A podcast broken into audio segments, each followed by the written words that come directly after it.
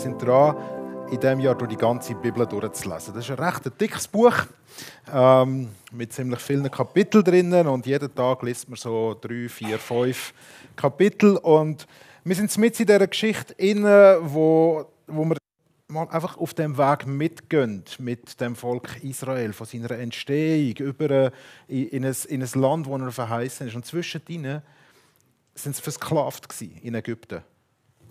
Und über die Befreiung werde ich heute Morgen ein paar Gedanken mit euch teilen. Dass wir miteinander ähm, ein bisschen eintauchen in, in einen kurzen, aber enorm wichtigen Abschnitt für das Volk. Und vielleicht auch probieren herauszufinden, was hat denn das mit uns zu tun? Das ist irgendwie 3.000, 4.000 Jahre her, ähm, schon eine Weile passiert. Was sollen wir von dem mitnehmen? Ähm, die Geschichte wird allgemein als der Auszug aus Ägypten bezeichnet oder Exodus. Wir kennen den Begriff Exodus heute, wenn irgendwelche Tech-Firmen plötzlich von all ihren Mitarbeitern verlassen werden, weil sie zu einem größeren Event gehen oder weil die nicht mehr das ähm, einhalten, was ihnen gesagt worden ist und dann muss ChatGPT halt schauen, wie sie wieder zu ihren Leuten kommen und so weiter oder wie sie übernommen werden. Israel hat sich gefühlt, wie wenn sie im Haus von, von den Sklaven sind. Und sie sind Sklaven gewesen. Und Gott bezeichnet es als Haus von den Sklaven. Und wenn dann heutzutage die Leute das eine Haus von den Sklaven ins andere Haus von den Sklaven exodieren, dann ähm, haben wir da ein paar Beispiele in unserer Zeit, wie Leute immer wieder mal vom einen Ort an den anderen gehen. Häufig, wenn wir aber irgendeinen Exodus beobachten, dann ist es irgendwie von einer Unfreiheit in die nächste.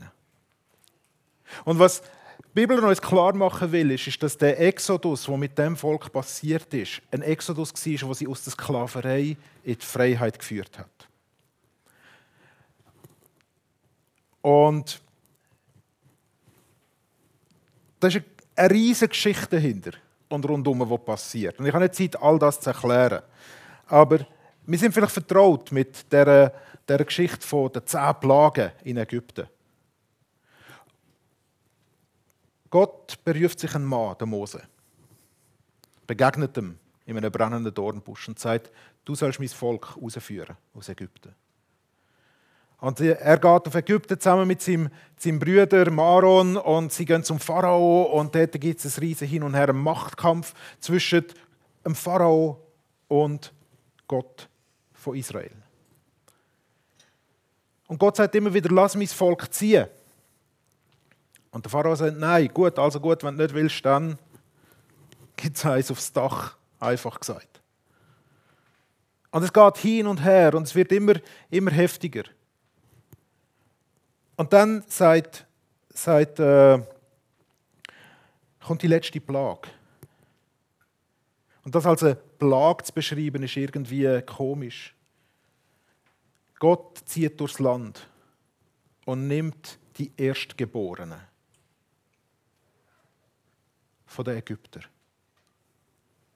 Alle Erstgeborenen, von Menschen und Tieren. Die Erstgeborenen, wir haben heute Morgen schon Erstgeborene angetroffen. Zwei, es sind heute Morgen schon ein paar Erstgeborene davor gestanden äh, oder getragen worden. Die Erstgeborenen von einer Familie. Das erste Kind, das auf die Welt kommt, ist immer ein Zeichen von Hoffnung, von es geht weiter. Das, was wir erlebt haben, das, was wir in die Welt gebracht haben, geht von uns aus weiter. Wenn ein, ein neues Kind auf die Welt kommt, ist häufig eine grosse Freude da über das Kind, dass jetzt da wieder etwas weitergeht, dass da Zukunft ist. Und wir uns vorstellen, in einer, in einer Gesellschaft, wo jeder irgendwie noch Tiere hat, wenn die Tiere auf die Welt kommen, heisst das, es ist weiter das Einkommen da, es ist weiter Nahrung da, es ist weiter all das da, was wir zum Leben brauchen. Und das Erstgeborene steht wie stellvertretend für alle, die nachher kommen. Man stellt sich dann so eine Familie bei, bei dem, bei dem äh, Auszug vor, wo, wo Gott durchs Land zieht und das sind alles nur zwei Drittgeborene in dieser Familie. Da passiert nichts, oder? Aber die haben auch Tiere gehabt und die Tiere sind wichtig gewesen.